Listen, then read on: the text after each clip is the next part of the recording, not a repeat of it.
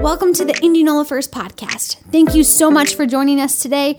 Our prayer is that this message will inspire you, encourage you, and launch you into life-changing action. Well, church, it's uh, my privilege to be able to speak to you this morning. Um, once in a while, Pastor Barry uh, gives us, Pastor Donnie or myself, the privilege of getting an opportunity to speak at you, and uh, today is one of those days, so thank you, Pastor Barry, for opportunity to um, get to preach the word. It's always a privilege to be able to do that. I want to talk to you this morning, and we're going to continue our series on Dudes with Tudes. This is something that we've been in since about the beginning of the year. We've been talking about different Bible characters throughout the Bible. Some of them had good attitudes, some of them not so good attitudes, and we've been learning from both the good and the bad as we've been kind of working our way through this list of characters that we've been talking about. And the story of the dude that I want to bring to your attention today is The, is found in the oldest book of the Bible. And if you think the oldest book of the Bible, most of us probably think of the book of Genesis, but Genesis is not the oldest book of the Bible. Um, this book and the, the main character share the same name, and that is Job. Job is the oldest book of the Bible, written before any other book um, of the Bible. So, um, if you've ever, have you ever, has anyone ever tackled the book of Job before and read it? Okay, several of you probably have.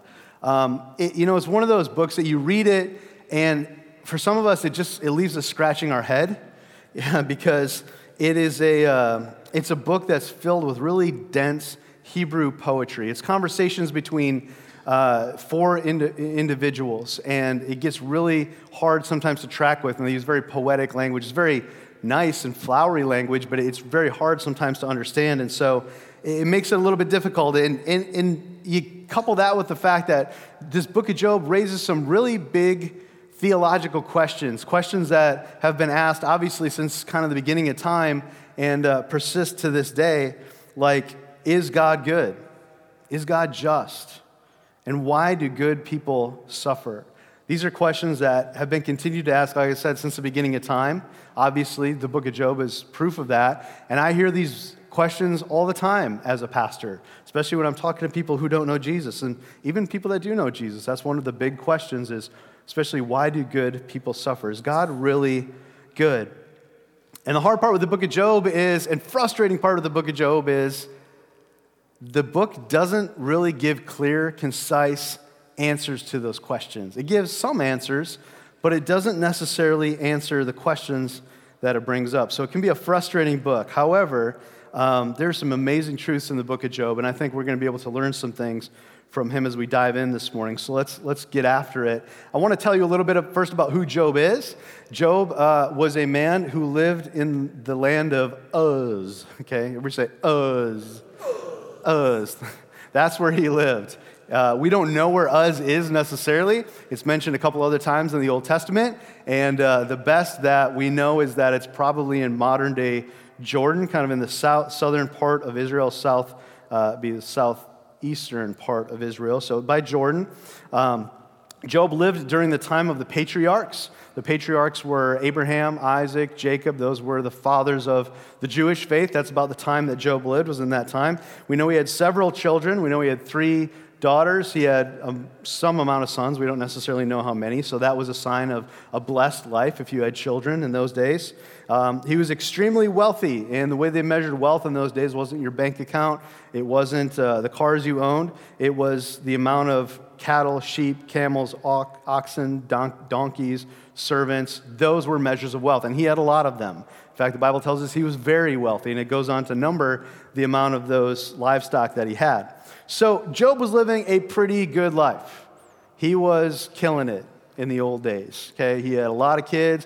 He had a lot of wealth. He was doing well. The Bible tells us that he was obedient to God, and he loved God, and he always did what was right. But then something happens to Job, and uh, that's where I want to dive into the scripture this morning. This is a long passage. Uh, I'm going to read it because I don't really know. I don't want to just summarize it. I want to, I want you to understand the full uh, weight of what happened to Job. So it's Job one, thirteen through twenty. So let's go ahead and just read it and follow along with me and stick with me today as I read it. One day when Job's sons and daughters were feasting and drinking, drinking wine, the oldest in the oldest brother's house, a message came, a messenger, sorry, came to Job and said, "The oxen were plowing and the donkeys were grazing nearby, and the Sabaeans attacked and made off with them. They put the servants to the sword, and I'm the only one that escaped to tell you. While he was still speaking, another messenger came and said, the fire of God fell from the heavens, burned up the sheep and the servants, and I'm the only one who escaped to tell you. While he was still speaking, another messenger came and said, the Chaldeans formed three raiding parties and swept down your, and made off with your camels, and they put the servants to the sword. I'm the only one who escaped to tell you. While he was still speaking, yet another messenger came and said, your sons and daughters were feasting and drinking wine at your oldest brother's at the oldest brother's house, when suddenly a mighty wind swept in from the desert and struck the four corners of the house. It collapsed on them, and they are dead. I'm the only one who escaped to tell you. That's a bad day, right? At this, Job got up, tore his robe, shaved his head. He fell to the ground in worship and said, naked I came from my father's womb, and naked I'll depart. The Lord gives, and the Lord has taken away. May the name of the Lord be praised. So Job has this wonderful life, and within the matter of moments, minutes, he loses it all. His wealth and his children are completely gone. You know, loss has a way of peeling back the surface of our lives and really showing us what we really believe, doesn't it? It kind of exposes what we truly believe. It exposes what we truly think about who God is. And some people, when they face loss, and I've been around a lot of people that have faced loss, um, some of them spin out of control. And I think to some extent, a lot of us, when we face loss, will spin out of control, at least for a while. And that that might that, that's kind of a natural part of the process. But I, I love what Job does when his world falls apart. He worships God. He acknowledges God's sovereignty. That's a believer. David did something similar when he was praying for his son. God told him his son that he had with Bathsheba was going to die, and David had been praying and fasting for this son to live. And uh, when the son died, David got up, he washed himself, he put on fresh clothes, and he went into uh, the temple or the tabernacle, and he worshiped God. I mean, that challenges me when I see things like that.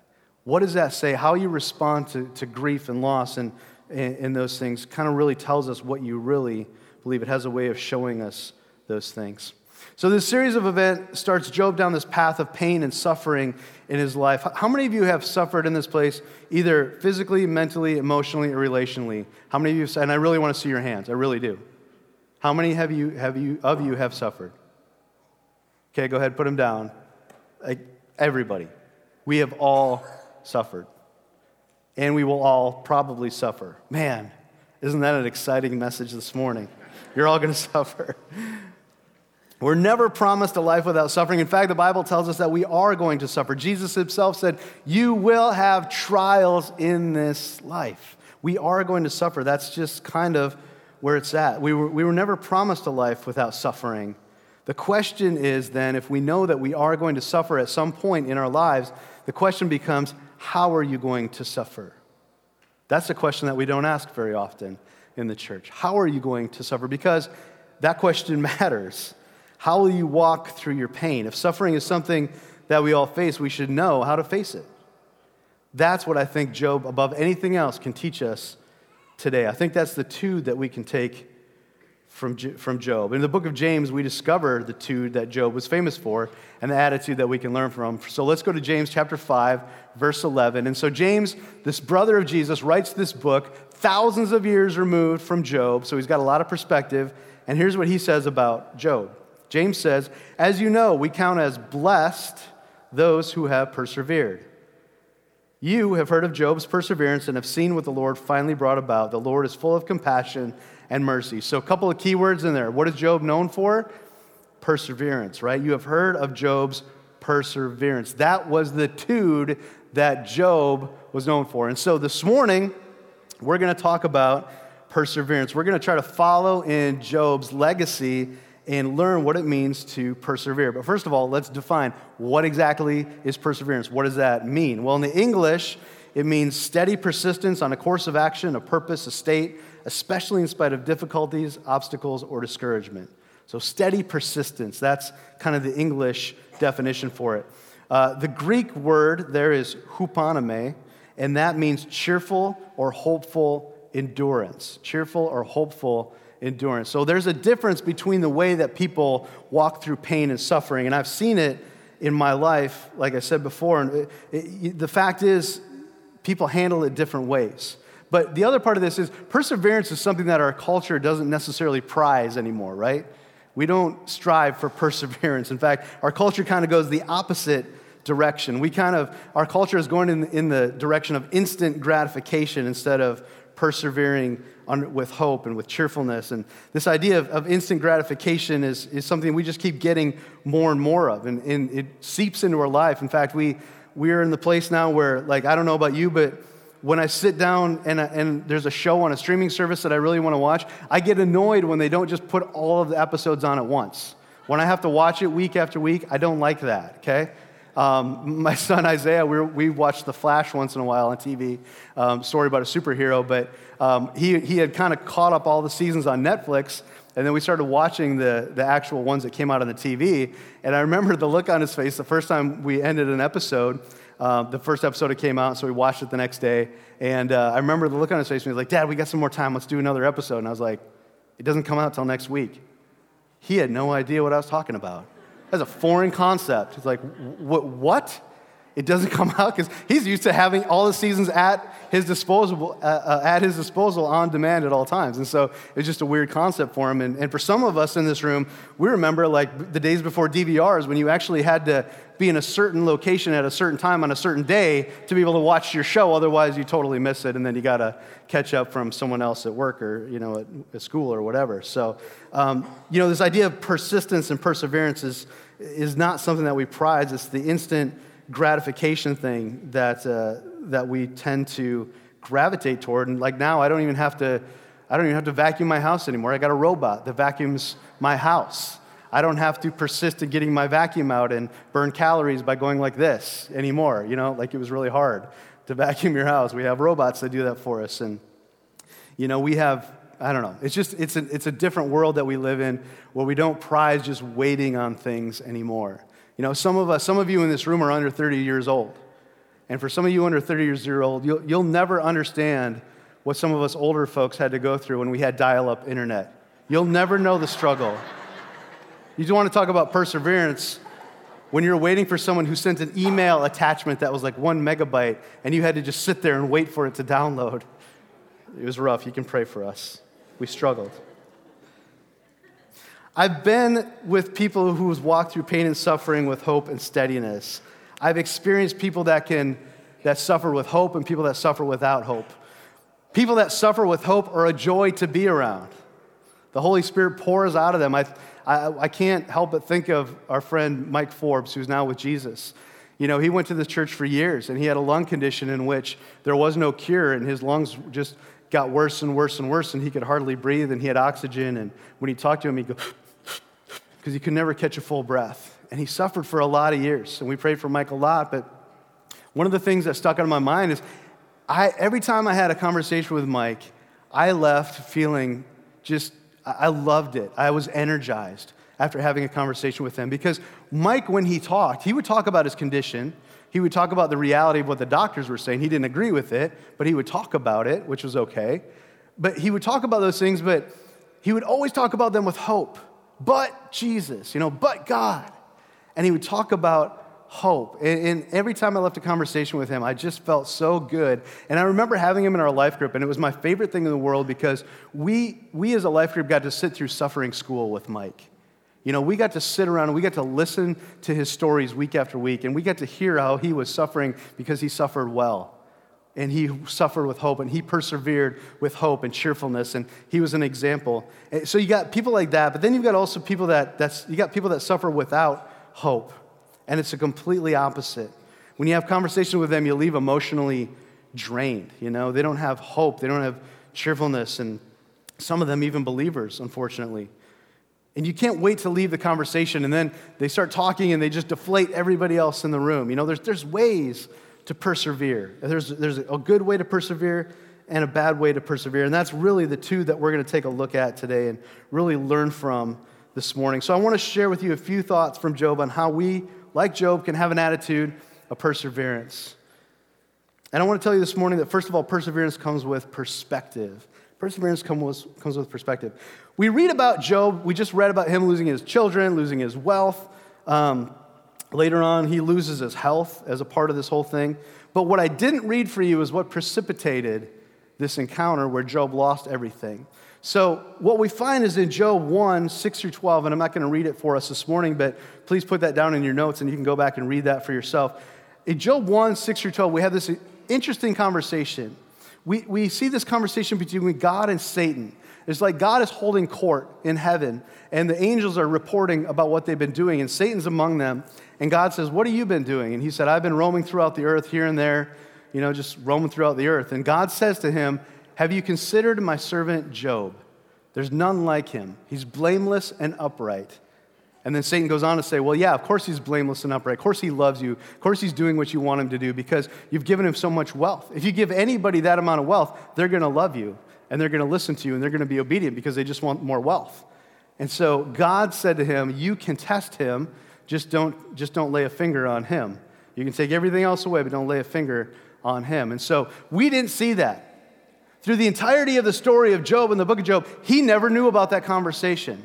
Job never knew what precipitated his loss and his grief and his suffering. And I wonder if it would have changed Job's mind. I wonder how, if it would have changed how Job went through his experience if he had known that the reason that he went through his experience is because God believed in him. Isn't that a crazy thought? God believed in Job so much that he allowed Satan to test him. And then we find later on that the same ex- same exchange happens again where Satan, where God says to Satan, what have you been doing? And Satan says, I've been roaming through the earth here and there. And God says, have you considered my servant Job again? And Satan says, yeah. It, uh, God said, even though you took everything away from him, he still praises me. And so Satan says, yeah, because he's got his health. Anybody who has their health is still going to praise you. And so God says, go ahead and take his health, but you can't kill him. That was his condition. And so Satan then Uh, infects him with boils from the top of his head to the bottom of his feet. He couldn't even walk. He had to sit down. He scraped his open sores with broken pottery for for relief. That's where Job was living, in the in the midst of his suffering. But Job didn't get that perspective that we got. We got to see the curtain of heaven peeled back, and we got to see something that he didn't see. And like I said, I wonder how it would have changed him. How would it, how would it change you if you were walking through suffering to know that God believed in you enough to allow you to walk through that? Would you walk through it differently? I, I would. I totally would. You know, I would go from being down on myself to saying, hey, God believes in me. I'm gonna I'm gonna march through this like a trooper because I know that the creator of the entire universe thinks I, I can handle this. He thinks I can do this. That's pretty amazing to me. And we don't necessarily know the full reasons that Job suffered. We know in part it was because of that, but Um, we know that God believed in him in that way. So what am I saying this morning? I'm saying that there's a bigger picture that Job wasn't aware of. And with you and with I, there's a bigger picture when we approach pain and suffering and really in everything that we do that we need to consider. We should approach everything with eternity on our mind because we understand that. We get that part of heaven. We've been given uh, the clues to what's going to happen, and we know what, what comes in the future. But the problem is we tend to have such a limited view. So let me ask you a question this morning. Do all believers that get he- uh, do all believers that we pray for get healed? No. Let me read for you in Revelation two, twenty-one through four. Or I'm sorry, twenty-one, verse four. Says this. This is at the end of the book. I mean, this is the very end of the Bible. He will wipe away, God, will wipe away every tear from their, who's there, the believers, their eyes, and death shall be no more. Neither shall there be mourning, nor crying, nor pain any more, for the former things have passed away. Now let me ask you that question again. Do all believers get healed? Yes. Yes. Why do we say no? Because, because it's like this. It's because we're like actors in a three-act play. Living on earth is like act one. Now, we've been given the script. We know what comes at the end, but we get so busy with act one that we forget about act two and act three. Why do we say no when we're asked the question, do all believers get healed? Because all we see is this earth. We get so, uh, bl- we get our blinders on and we get focused on life here on earth, don't we? We forget, hey, there's a whole perspective that we're leaving out. We should have heaven on our mind at all times. We should have eternity in our hearts at all times. Would that help you to suffer to know that you have heaven to look forward to? It should. It should. And I think we do a pretty good job at this church of talking about heaven. I know Pastor Barry mentions it in his sermons quite a bit. We did a whole series on heaven. You should have heaven, church, in your hearts at all times, to know that there's something coming that's greater than what you're experiencing, to be able to walk through life and have that perspective on your mind so that when you're walking through suffering, you realize, hey, you know what? Even if even if I was born into suffering and I lived to be one hundred years old and I suffered every day for one hundred years, do you know what that is in comparison to eternity? It's a half-second snap. Our lives, James says, are a mist that is here for a little while and is gone like a vapor. The things that we see, that we interact with on a daily basis, guys, it is so temporary. So let me read for you what Paul says about this idea and this perspective. Second Corinthians four seventeen, for our light and momentary troubles are achieving for us an eternal glory that far outweighs them all. Let me read that for you again. For our light and momentary troubles, our suffering, our trials, et cetera, are achieving for us, are building for us an eternal glory that far outweighs them all. Far outweighs what? The suffering and the endurances and the trials and the pain that we are facing. So what do we do? We fix our eyes not on what is seen, but what is unseen. For what is seen is temporary, but what is unseen is eternal. Amen. Let's live that way. That's what Paul tells us to do. He says, yeah, we live in the temporal, but We have a we have a, a glory that's coming that far outweighs any trial that we face here on this earth. So don't fix your eyes on what's going to be here for a half second. Fix your eyes on the whole story, church. Fix your eyes on everything. And then questions like, is God good? Is God just? Those things start to come into a little bit of perspective. So what happens now is, you know, we say those things like they're in a better place. And, and don't get me wrong, I understand there's a time and a place to say those things, okay? After someone faces loss, those become, it's not, not the right time. But those statements, though, have been written off as pat answers. And I know I harp on this a lot, but that is not a pat answer. That is the truth. That is reality. There's people that have suffered on this earth, and I know sometimes we pray for them, and sometimes they don't get healed on this earth, but they get healed in heaven, and we say, why didn't God heal them? Why didn't God heal? God did heal them. They are healed. They are whole. They are experiencing their reward. Why are we sad about that? Why? I understand we grieve the loss because we don't have the relationship right now, but that relationship is coming again in a greater way, in a greater form than it ever has before. Do you get what I'm saying, church? Get the perspective this morning. There's a bigger perspective out there, and if we're going to persevere and if we're going to learn how to do it the right way with cheerfulness and hopefully, if we're going to learn perseverance and have that tude, that perspective is one of the places we start. Now, was that Job's lesson? Not really, but it was in the book of Job. Okay, it's one that he didn't get, but I, I asked the question again, how would he have suffered if he knew the whole story? So let's talk about Job. We talked about him losing his health a little bit. Let's catch the story up a little more. So Job is in misery. He's hanging out there. Um, his wife says, Job, why don't you just curse God and then he'll kill you? And then you can end the suffering. Um, thanks. Thank you. Wow. Um, so then his friends come. He has three friends that come.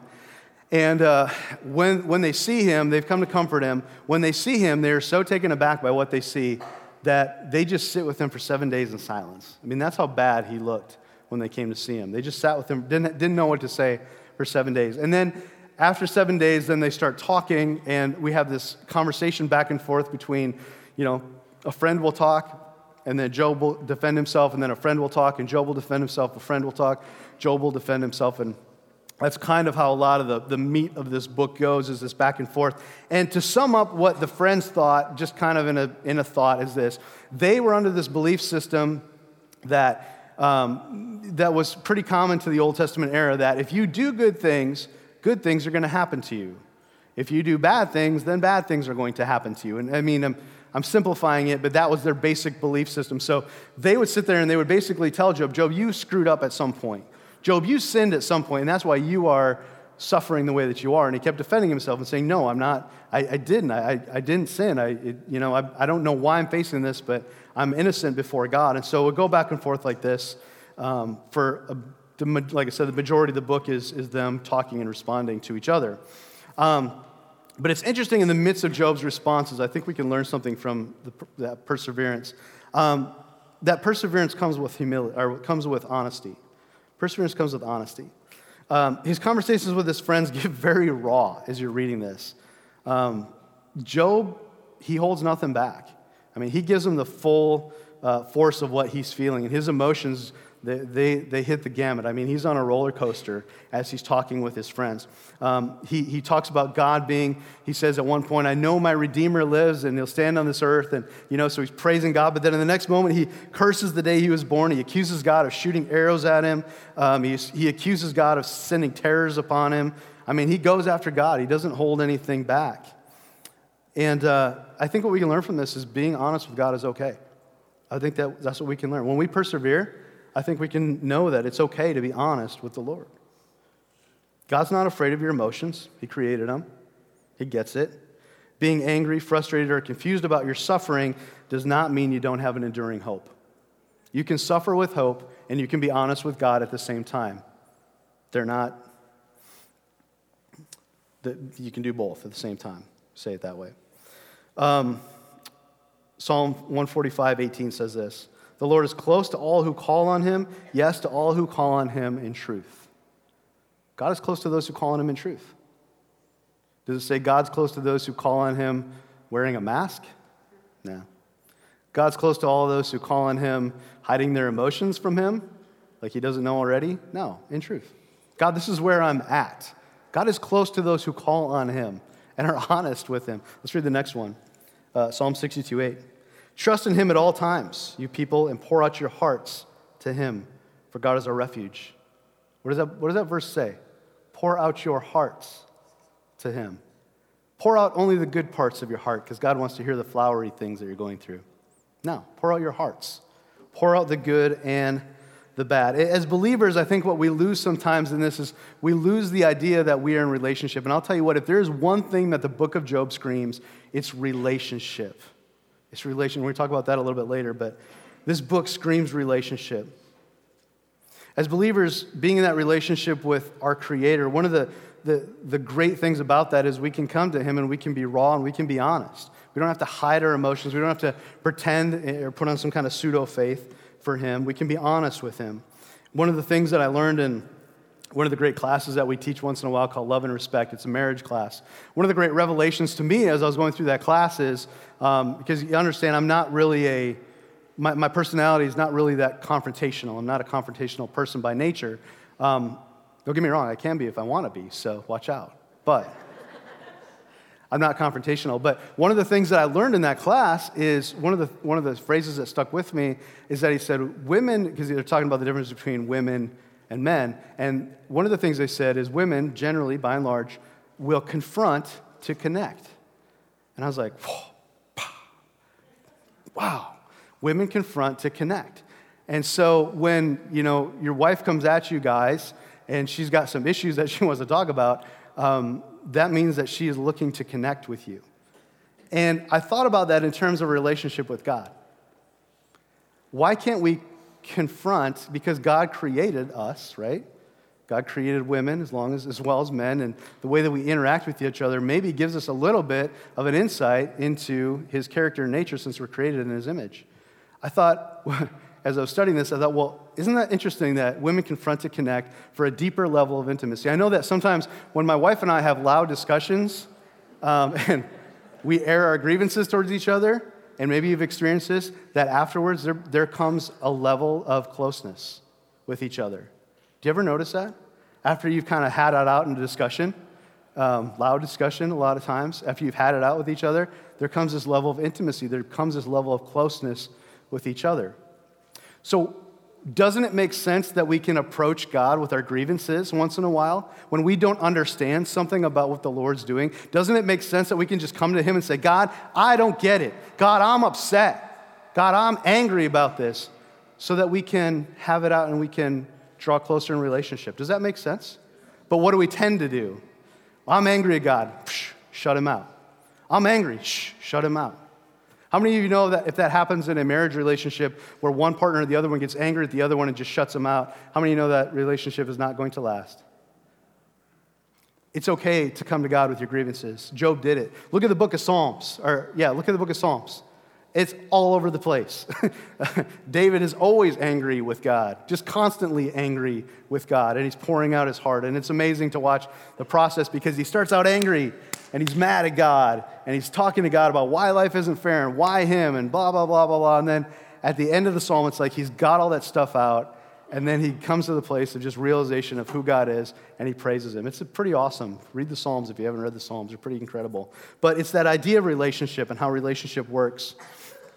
It helps us to persevere, because if you're going to persevere, learn perseverance, you got to learn how to deal with those emotions. God created them, and they're good. They're really good, and they were meant to draw us close to him. So even in your anger, even in your frustration, even if you're upset and you don't understand, go to him and draw close to him in relationship, even if you don't think he's going to like what you have to say. Go to him, because I guarantee you that place of relationship is exactly where he wants you to be. So Job's friends basically do nothing for him. He says, he, at the end, he's like, you're bad friends, essentially, is what he tells him. You guys are not good. You're bad friends. Um, and, and so they basically kind of exit the story in a way, and um, after he has these conversations with him. And um, so Job then kind of launches out on this rant towards the Lord, which, like I said, he came to him, and, and um, he's... you know, asking God for answers. He's launching out to him. And so then God comes to him, and uh, he he he answers him, but he doesn't really answer his direct questions. Um, God comes to Job at the end at the end of Job's rant, and he shows up on the scene, and God starts to talk to Job and starts to challenge Job, and he starts to challenge him with something kind of odd. He says, "Do you do you do you even understand things like the rain? Do you understand weather systems, Job? Do you even understand the patterns of animals and how they feed and how they, you know, what they do and where they go? Do you even know these things? Do you even know about the galaxy and the cosmos? Do you even know about the sun and the stars and, and the systems that have that have to be maintained for, for life to happen the way it happens?" It's kind of an odd way to answer the question, but what God was saying basically was, hey, Job, you don't get it. My ways are not your ways. My thoughts are not your thoughts. My, my the things that I have to deal with and the intricacies of my intelligence and my understanding of the world is so far beyond yours that you can't know. God doesn't take him back to that conversation with him and Satan. Job never knows that. God just tells him, hey, I have an incredible, incredible grasp of the universe, and I have uh, ideas and ways of doing things that, that are so far beyond you. You know, I think about this in terms of Um, the, the best way I can always relate it is with our kids, you know. It's just we do things for our kids that they don't necessarily love. You know, if I thought about, if, if my chief goal was to make my kids comfortable, which is what we tend to want as people, God, why aren't you making my life comfortable? A lot of times that's what we're praying, you know, more or less. God, bless me, make my life comfortable. And that's not necessarily a horrible thing to pray, um, because we don't pray it in those terms. But if I were to make my, if I were to just set my life towards making my kids comfortable, then I, they would probably be on the couch with an iPad or a game system and eating junk food twenty-four seven. Am I right? But I, I want them to do things that are uncomfortable. I want them to wor- learn how to do things called work. Because why? Because I'm cruel to them? Because I don't like them? Quite the opposite. I love them, and I know that it's going to serve them well for the rest of their life. I want them to be able to, um, you know, create an income for themselves so they're not living in my basement for the rest of their life, right? I want my kids to be able to succeed. I want them to do well. I want them to get out there and make something of their lives, and in order to do that, they can't sit on the couch and get fat and eat junk food all day. Does that make sense? It's not comfortable for them, but it's what they need. It's that kind of an idea where God shows up and he's like, shoo, Job, I'm, my, my thoughts are so beyond yours. My life is so far, you know, I'm so far beyond you. And so finally, the end of that is, is God's pouring out this stuff about the intricacies of the universe and of the earth and of its animals and its weather patterns. Finally, at the end of that, Job just, he's he's humble and he repents. He says, God, I'm sorry for being presumptuous. You know, do what you want to do. He acknowledges, again, God's sovereignty kind of at the end of that time. And so I think what this teaches us is perseverance comes with humility. It comes with humility. There comes a point where, you know, I, here's the thing. People want to intellectually understand God, and you, you can intellectually understand the Lord's ways to a point. But I'll tell you what, there just comes a time when you have to just humble yourself and say, I do not understand, and all I can do is trust. I've been in those debates, I've been in those conversations several times, and it always comes down to, I can't explain everything about God. If I could explain everything about God, what kind of a God would he be? You know, I can't. So it comes to a point of saying, you just at some point have to trust him. And again, people are like, well, that's a pat answer. You can't just say that. It's where it's at. I mean, it's the truth of the, it's the reality of the situation.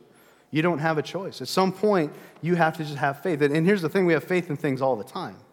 You know, that we that we don't, we take our money to the bank and we have faith that they're going to put it in an account.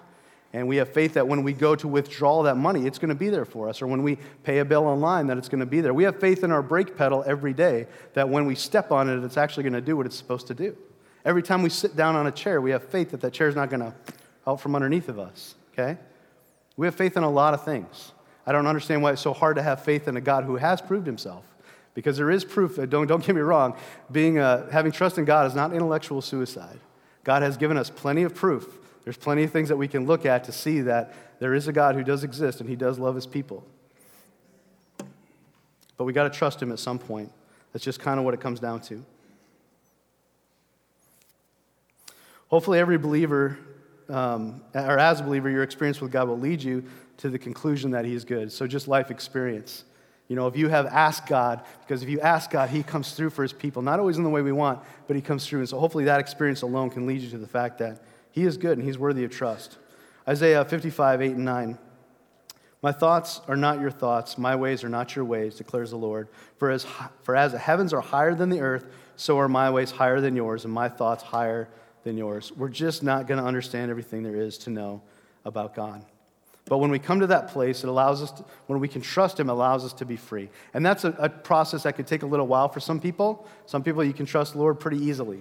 Um, I understand that there's personalities that, that they're different in that way. Um, but at the end of it, in Psalm one forty-seven, six, it says this, the Lord sustains the humble, but casts the wicked to the ground. He sustains the humble. So at some point, if we are just, if we're humble and we trust him, he is going to sustain us. Through persevere, he's going to help us persevere. He's going to sustain us through that. So after Job heard God's reply, he was humble, repented, like I said, for his presumptions. God, in turn, he, here's what God does to Job's friends. God tells them, hey, you guys are in trouble. You need to bring, I think they had to bring rams, seven rams. You need to bring seven rams to Job and slaughter them, and then you need to ask Job to pray for you um, so that no horrible things won't happen to you. So then, you know, they go do that. And then God blesses Job by giving him back all of his wealth times two. So twice the number of cattle, twice the number of donkey, twice the number. And then he has more children. And it says the, the, the latter part of his life was even better than the former part of his life. So God restores these things that have been taken away from Job just because God's good. And, and that was kind of the thing. God's sovereignty is on display here. You know, it's God does what he wants to do. You know what I love in, in Chronicles of Narnia? Here's the thing, before I even go... Here's what we want to do. We want to we want to bring down God to a formula. And that's what his friends were doing. We want to be able to say, you know, if you just if you just say verse A, B, and C, and you just, you know, if you just speak those verses, then God's going to do C, D, and F. Great. Um, and, and there is truth to the fact that God, you know, don't get me wrong, God is faithful to his word. But we can't manipulate God. And we put, can't put God in a box. And so we try to we try to say, God, you know, if we just follow this formula where we repeat these verses, then God is going to do this. And then when God doesn't do that, then we say, well, you know what? There must be sin in your life. Or maybe you don't have enough faith. It's the same thing Job's friends were doing. They were saying, if you're good, then God's going to bless you. If you're bad, then God's going to, you know, or, or your bad things are going to happen to you. And then Job says, no, that's not the case. And they're like, well, then you must have sinned. You must have sinned somewhere in your life. So we try to put God in this formula. Why do we do that? Because we want to be able to control him. We want to be able to control it because that is uh, th- then we don't have a need for God. We can be dependent on ourselves. So if I just do the things, then God's going to do this. You know what? In the Chronicles of Narnia, um, Jesus is represented by this character called Aslan. He's a lion. And one of the things that they say throughout the books, and I love it, is they always say, he's not a tame lion. In other words, he does what he wants to do. God is sovereign. Does God, is God bound by his word? Yes, he is to a point. He is, and we can trust his word. Don't get me wrong with that. But God does what he wants. So you can't, you can't boil him down to a formula. You can't say a mantra and expect God to do what he's going to do. Why? Because that takes the relationship out of it. What does God want more than anything? For us to be as close to him relationally as we can be. And when you try to put God into a formula, it takes God out of the equation completely. And so, do you ever notice in the New Testament when Jesus heals people, he heals them differently almost every single time? Why does he do it? Like one time he just touches a blind man's eyes and he says, you know, open your eyes. Another time he spits on the ground and makes mud. And put, why does he do that? He doesn't want it to be about a formula because he knows if he if he heals somebody the same way every time, then we think, oh, we just have to spit on the ground, make some mud, and put it in someone's eyes, and then we're good. That's what we would do, right? We're human. That's how we that's how we operate. We like to, to do things on our own. We like to figure out the process and then go that way. But it's not about that. It's about relationship. And so when I say the book of Job screams relationship, that's exactly what I mean. So Job goes after God and says, God, why? And he, he comes to him. And what does God do? God comes to Job and he answers him. The book is about relationship. Don't miss it. That's what it's all about. It's not about the questions of, is God good? Is God just? Why does God allow suffering? Because those questions really don't get answered that well. The book is about relationship. The book is about you and me. You know, we don't expect people in our lives to do the same thing every single time. People in our lives, we can know them for eighty years and they can still do things that surprise us. It's about relationship. It's not about finding a way to break God down into an equation. I have no idea where I'm at in my notes.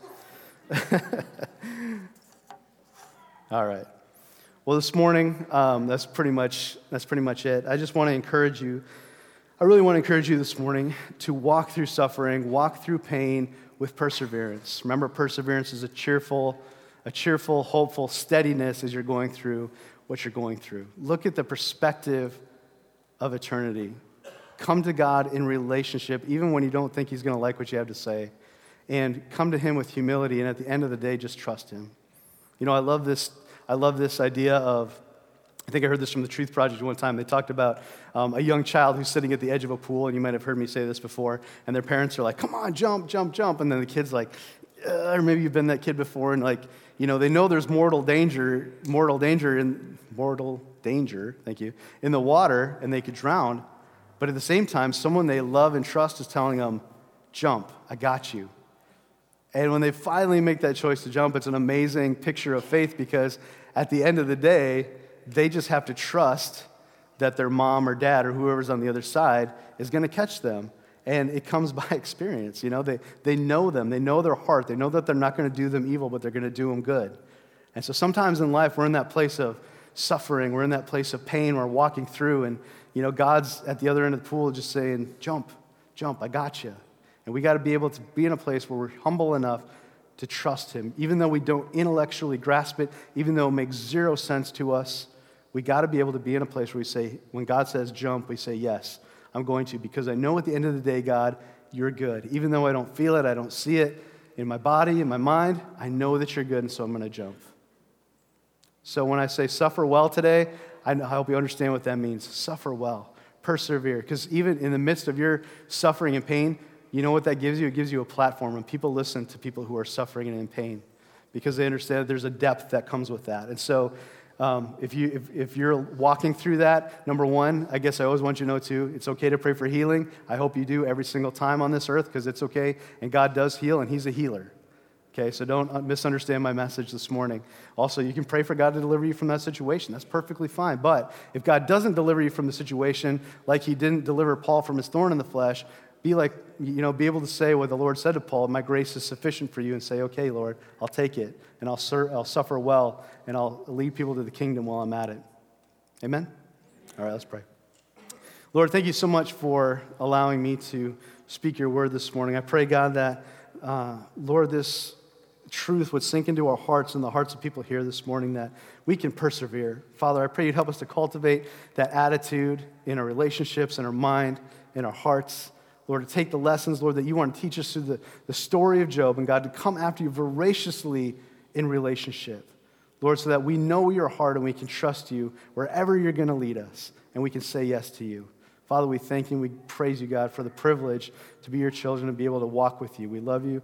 We give you thanks. I pray that you would anoint this, this crowd and this people that are watching online this morning, and that you bless them and that you give them an amazing week. In Jesus' name, everybody said, amen. Amen. Love y'all. We'll see you Wednesday. Thanks for being a part of the Indianola First podcast. Join us next week to stay updated on our latest messages.